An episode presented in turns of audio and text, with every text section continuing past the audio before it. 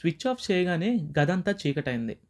మరొకటి వేయగానే బలమైన కాంతికిరణం వచ్చి భరద్వాజం ముఖం మీద పడింది. అతడు కళ్ళు చిట్లించాడు. కీర్తి లైట్ వెలుతురు సరిచేస్తూ మనసు ప్రశాంతంగా ఉంచుకోండి. నేను అడిగే ప్రశ్నలకి పెద్దగా ఆలోచించకుండా మనసుకు తోచిన సమాధానాలు చెబుతూ పోండి అన్నాడు. భరద్వాజ ఏమీ మాట్లాడలేదు. కీర్తి అతడిని నిద్రలోకి పంపాడు. తరువాత ప్రశ్నలు ప్రారంభమయ్యాయి. మీరు రచనలు ఎప్పుడు ప్రారంభించారు? మీకు బాగా నచ్చిన మీ రచన ఏమిటి? ఇలాంటి మామూలు ప్రశ్నలతో మొదలుపెట్టి క్రమంగా లోతుకు వెళ్ళాడు. భరద్వాజ కుర్జీలో ఇబ్బందిగా కదులుతూ ఒకసారి లైట్ వేస్తారా? అని అడిగాడు.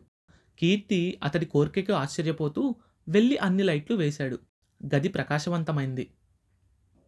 భరద్వాజ ఆ వెలుతురు భరించలేనట్లు కళ్ళు చిట్లిస్తూ మీరు కోరుకునే ప్రశాంతతలోకి నేను వెళ్ళలేకపోతున్నాను డాక్టర్.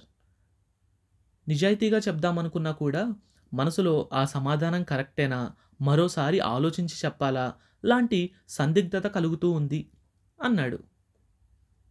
కీర్తి కొద్దిగా దెబ్బతిన్నట్టు కనపడ్డాడు. అవును డాక్టర్ మీ మొదటి ప్రశ్నగా రచనలు ఎప్పుడు ప్రారంభించారు అని అడగగానే ఈ విషయం ఆల్రెడీ అప్లికేషన్లో వ్రాశాను కదా అయినా ఎందుకు అడుగుతున్నారు? కేవలం నన్ను ట్రాన్స్లోకి పంపడానికే సుమా అనుకున్నాను. కీర్తి నవ్వాడు. మీరు రచయిత కదా దీనికి మీరెలా వివరణ ఇస్తారు చెప్పండి? అనుభూతిని ఆస్వాదించటం కన్నా పరిశీలించడం ఎక్కువ అవటం వల్ల అనుకుంటున్నాను అన్నాడు భరద్వాజ. ఇంకో ప్రశ్న కీర్తి మొదలుపెట్టాడు. అడగండి డాక్టర్ సెక్స్ పట్ల మీ ప్రవర్తన భావాలు ఎలా ఉంటాయి? భరద్వాజ నవ్వాడు. ఎందుకు నవ్వుతున్నారు? మామూలుగా తేలిక ప్రశ్నలతో మొదలుపెట్టారు. అది పనిచేయకపోవడంతో ఇప్పుడు మొదటి ప్రశ్నతోనే నా మనసుని షటర్ చేయడానికి ప్రయత్నిస్తున్నారు. అవునా? ప్రతి క్షణం అవతలి వాళ్ళ మనసులో ఏముంటుందో అని ఆలోచించటం మాని మీ మనసులోకి మీరు ప్రవేశిస్తారా? మందలిస్తున్నట్టు అన్నాడు కీర్తి. సారీ డాక్టర్ అన్నాడు భరద్వాజ. కీర్తి మరింత మందు ఇంజెక్ట్ చేస్తుండగా భరద్వాజకి బాహ్య స్పృహ పూర్తిగా పోయింది. మత్తుగా అతడి ప్రశ్నలకు జవాబు చెప్పసాగాడు. దాదాపు నెల గడిచింది. ఎస్ఎస్ఏ వాళ్ళు ఏం చేస్తున్నారో అతడికి తెలియడం లేదు. కీర్తి అతడిని పరీక్షించాక ఇంకో ఇద్దరు అతడి దగ్గర మరో కోణంలో ఇంటర్వ్యూ తీసుకున్నారు. అతడి జీవితంలో ముఖ్య సంఘటనలు కూడా వాళ్ళు అడిగారు. ఎవరికీ తెలియని తన వ్యక్తిగత విషయాలు కూడా కీర్తికి చెప్పాడతడు. అలా చెప్పడం భరద్వాజ్కి ఇష్టం లేదు. కానీ కీర్తి అలా అడగటానికి కారణం వివరించాక కన్విన్స్ అయ్యాడు. రచయిత మీద గతం తాలూకు సంఘటనల ప్రభావము అతడి చుట్టూ చాలా కాలంగా పేర్కొని ఉన్న వాతావరణము మనసు మీద అనుభవాల ముద్రలు స్నేహితుల ప్రభావము ఇవన్నీ సంయుక్తంగా కలిసి పనిచేసి అతడి రచనల్ని శాసిస్తాయి. అందుకే రచయిత మాటిమాటికి తన స్నేహితుల్ని చుట్టూ వాతావరణాన్ని మారుస్తాడు. ఈరోజు నేను వ్రాయలేను నాకు మూడ్ లేదు అని ప్రొఫెషనల్ రైటర్ ఎవ్వరూ అనరు. అలా అంటే అతడు ప్రొఫెషనల్ రైటర్ కానే కాదన్నమాట. అవసరం వస్తే అతడు సినిమా క్యూలో నిలబడి కూడా వ్రాయగలిగి ఉండాలి. ఈ విధమైన తాత్కాలికమైన మూడ్ ప్రభావం రచయిత మీద పడకపోయినా దీర్ఘకాలపు పరిస్థితుల ప్రభావం మాత్రం పడి తీరుతుంది ఒక్కొక్కప్పుడు తన మీద తనకే జాలి సమాజం మీద కసి లేదా ఒక సిద్ధాంతం పట్ల విపరీతమైన ఆప్యాయత ఇలాంటివి ఏర్పడతాయి. భరద్వాజ అన్నాడు ఒక్కసారి అలాంటి ఉచ్చులో ఇరుక్కున్నాక రచయిత మనసు నుంచి వెలువడే తరంగాలకి పాఠకులకి దూరమవుతాడు.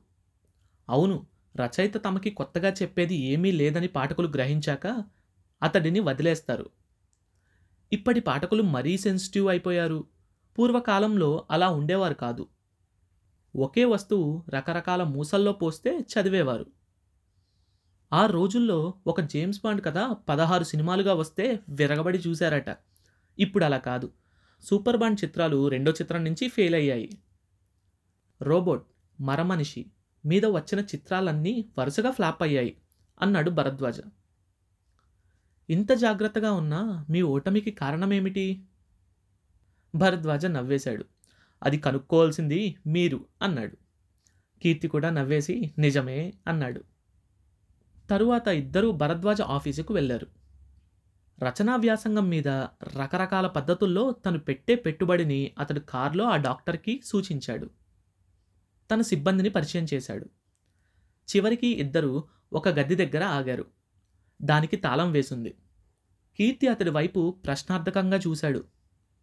అది నా పర్సనల్ గది అన్నాడు భరద్వాజ. దయచేసి దాన్ని తెరవమని అడగద్దు. నా రచనలకి దానికి ఏ సంబంధము లేదని మాత్రం హామీ ఇస్తున్నాను. కీర్తి ఏదో అడగబోతూ తటపటాయించి సరే అన్నట్లు తలూపి అక్కడి నుంచి కదిలాడు. నడుస్తూ పూర్వం జానపద కథల్లో రాజకుమార్తె రాజకుమారుడితో ఏ గదిలోకైనా వెళ్ళు కానీ ఆ ఒక్క గదిలోకి మాత్రం వెళ్ళకు అనేదట. అలాంటి గది కాదు కదా అన్నాడు కీర్తి. భరద్వాజ నవ్వి కాదు కాదు అలాంటిది ఏమీ కాదు అన్నాడు. అతడు అతడి భార్య కూతురు డైనింగ్ టేబుల్ ముందు కూర్చొని ఉన్నారు. అతడి కూతురికి ఇరవై నాలుగేళ్ళు ఉంటాయి ఏదో ఎలక్ట్రానిక్ కంపెనీలో పనిచేస్తోంది. ఆమె మంచి అమ్మాయి. నెల జీతం అంతా తీసుకువచ్చి ఇంట్లో ఇస్తుంది. అతడి కొడుకు కూడా అతనితోనే ఉంటాడు. చాలా తక్కువ కుటుంబాలకే ఆ అదృష్టం దొరుకుతుందని అతడిచ్చే డిన్నర్ పార్టీల్లో చాలామంది వాళ్ళని పొగుడుతారు. అతడి కొడుకులిద్దరూ మంచి క్రమశిక్షణతో పెరిగారు. చిన్నప్పటి నుంచి హాస్టల్లో ఉండటం వల్ల వారికి ఆ శిక్షణ వచ్చింది. అయితే పెద్ద కొడుకు మాత్రం చదువుకునే రోజుల్లో ఎందుకో మానసిక వ్యధకి గురయ్యి డ్రగ్స్కి అలవాటు పడి ఆత్మహత్య చేసుకున్నాడు. ఆ రోజుల్లో అంటే రెండు వేల ఇరవై ఐదు ప్రాంతంలో ఈ డిప్రెషన్ యువకుల్లో మహమ్మారిలా వ్యాపించింది. చాలామంది నల్లుల్లా మాడిపోయారు. ఈ ఆత్మహత్యలకి కారణం అన్వేషించడం కోసం ప్రభుత్వం ఓ కమిటీ ఏర్పాటు చేసింది. కానీ అంతలో వాటంతటా అదే తగ్గిపోవడంతో ఆ ఫైలు మూలపడింది. ఇప్పటికీ అది ఎందుకు జరిగిందో ఎవ్వరికీ తెలియదు ఇదే కథాంశంగా అతడు వ్రాసిన గొప్ప రచనల్లో అది ఒకటి అని ఇప్పటికీ విమర్శకులు చెప్పుకుంటారు. అదే కథాంశంగా అతడు ఆ రోజుల్లో వ్రాసిన నా హత్యకి హంతకుడు అన్న నవల సూపర్ హిట్ అయింది. అతడు వ్రాసిన గొప్ప రచనల్లో అదొకటి అని ఇప్పటికీ విమర్శకులు చెప్పుకుంటారు. రెండో కొడుకు పోలీస్ డిపార్ట్మెంట్లో ఇన్స్పెక్టర్. అదే ఊర్లో యాభై మైళ్ళ దూరంలో ఉన్న ఒక కాలేజీలో పనిచేస్తాడు. విద్యార్థులు ఆయుధాలతో క్లాస్లోకి ప్రవేశించకుండా వెతికి చూసే బాధ్యత అతడిది. ఏమైనా ముఠాల్తో మాఫియా వారికి సంబంధం ఉందేమో చూడవలసిన పని కూడా అతడిదే అవడంతో అతడి దినచర్య క్రమబద్ధంగా ఉండదు. అసలు ఆ రోజు గొప్పతనం. కనీసం ముగ్గురు కలిసి భోజనం చేయటం. అతడి భార్య సివిటి సంస్థలో పనిచేస్తుంది. దారుణమైన నష్టాలతో సినీ రంగం మూతపడే పరిస్థితుల్లో సినిమా టీవీ వీడియో యాజమానులకు ఒక ఒప్పందం కుదిరాక ఒక్కొక్క థియేటర్లో ఒక్కొక్క సినిమా వేసే పద్ధతి పోయి అన్ని సినిమా హాళ్ళలోనూ ఒకరోజు ఒకే సినిమా వేసే పద్ధతి వచ్చింది. దీనివల్ల ప్రతి హాల్లోనూ ప్రొజెక్టర్ పెట్టుకోవాల్సిన అవసరం లేకుండా పోయింది. సర్క్యూట్ వీడియో ద్వారా ఒక్కచోట నుంచే అన్ని సినిమా హాళ్ళకు చిత్రాన్ని పంపే వీలు కలిగింది.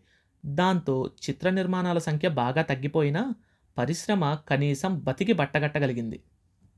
ఎప్పుడూ బోల్ సినిమాలే వేస్తారేం మమ్మీ? అంది కూతురు. వాళ్ళేం తీస్తే అవే వెయ్యాలి పోటీ తగ్గిపోయాక తక్కువ ఖర్చులో మరీ దారుణమైన చిత్రాలు నిర్మిస్తున్నారు అంది తల్లి.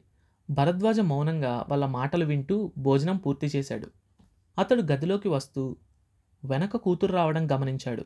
ఆగి ఏమన్నట్లు చూశాడు. ఆ అమ్మాయి కొద్దిగా తటపటాయించి నాకు కొద్దిగా డబ్బు కావాలి అంది. ఎందుకు? అన్నాడు భరద్వాజ్. అబార్షన్కి అతడు కాస్త షాక్ అయ్యి ఆశ్చర్యంగా ఎందుకంత బాధ్యతారహితంగా ప్రవర్తించావు? అన్నాడు ఇంగ్లీష్లో. తను వెసెక్టమైజ్డ్ అని చెప్పాడు. దాంతో టీహెచ్డి గురించి ఒత్తిడి చేయలేదు. అంది కూతురు తండ్రితో. అతడు వెంటనే మాట్లాడకుండా కొంచెం జాగ్రత్తగా ఉండాలి అన్నాడు నచ్చ చెబుతున్నట్టు. ఆమె తలూపింది. మళ్ళీ అతడే నే చూస్తాలే నీకు ఆసుపత్రుల గురించి అంతగా తెలియదు అన్నాడు. ఆమె మొహం విప్పారింది. ఎంతైనా చిన్నపిల్ల. థ్యాంక్ యూ డాడీ అని వెళ్ళిపోయింది. శరీర ఉష్ణోగ్రత కంటే తక్కువ టెంపరేచర్లోనే వీర్యం సజీవంగా ఉంటుంది. అందుకే పురుషుడి శరీరం నుంచి వృషణాలు కాస్త దూరంగా ఉంటాయి. రతికి ముందు కొన్ని పద్ధతుల ద్వారా వాటిలో ఉష్ణాన్ని కలిగించి సంతానోత్పత్తిని అరికట్టవచ్చునని కనుక్కున్నాక కుటుంబ నియంత్రణ సులభమైంది. అదే టెస్టికల్ హీటింగ్ టెక్నిక్ టీహెచ్టి ఆ తర్వాత అతడు ఆ విషయాన్ని అతడి భార్యకి చెప్పాడు. నువ్వు ఓ రోజు సెలవు పెట్టాలి. ఆసుపత్రిలో ఉండాల్సి వస్తుంది కదా. ఈ వారం వద్దు. వచ్చే వారం పెట్టుకుందాం.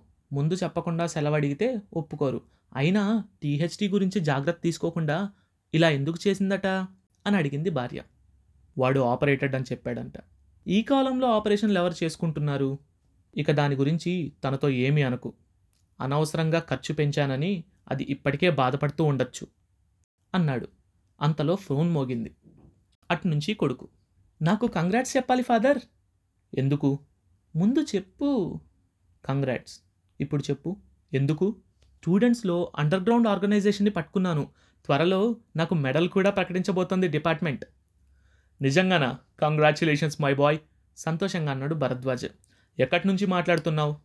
ఆసుపత్రి నుంచి ఫాదర్ ఎన్కౌంటర్లో కాలికి బుల్లెట్ తగిలింది. ఆహా నువ్వేమీ కంగారు పడక్కర్లేదు. బుల్లెట్ లోపల లేదు. చిన్న బ్యాండేజ్ వేశారు. నాలుగైదు గంటలు రెస్ట్ తీసుకొని వెళ్ళిపోవచ్చునంట. అమ్మకు కూడా చెప్పకు. స్టేషన్లో కాస్త పనుంది. అది చూసుకొని రాత్రికి మామూలుగా ఇంటికి వచ్చేస్తాను. పోతే ఫాదర్ ఇప్పుడే పోలీస్ కమిషనర్. ఆ కుర్రాడు ఇంకా మాట్లాడుతూ ఉండగానే కొడుకు చెప్పిన వార్త తాలూకు షాక్ నుంచి అప్పటికి తేరుకున్న భరద్వాజ నువ్వేమీ చెప్పొద్దు నేను వస్తున్నాను అన్నాడు. నువ్వు అలా కంగారు పడతావనే నేనే స్వయంగా ఫోన్ చేశాను. ప్రమాదమేమీ లేదు. ఇంకో రెండు గంటల్లో ఇక్కడి నుంచి బయలుదేరిపోతాను కూడా అన్నాడు కొడుకు. నేను ఇప్పుడు నిన్ను చూడ్డానికి వస్తుంది నీకు ప్రమాదం జరిగిందని కాదు. ఈ వంకనన్నా నీతో గంటో రెండు గంటలో గడపచ్చునని.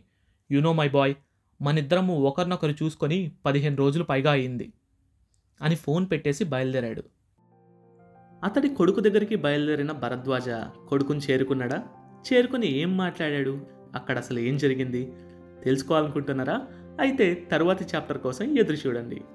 కొత్త చాప్టర్. ప్రతి మంగళవారం మరియు గురువారం అండ్ ఈ షోని వినాలంటే గానాలో లేదా యాపిల్ పాడ్కాస్ట్ గూగుల్ పాడ్కాస్ట్ కానీ మరి ఏ ఇతర ప్లాట్ఫామ్లోనైనా సబ్స్క్రైబ్ చేసి నోటిఫికేషన్ టర్న్ ఆన్ చేసుకోండి. నెక్స్ట్ ఎపిసోడ్ రిలీజ్ అయినప్పుడు మీకు అప్డేట్ వస్తుంది.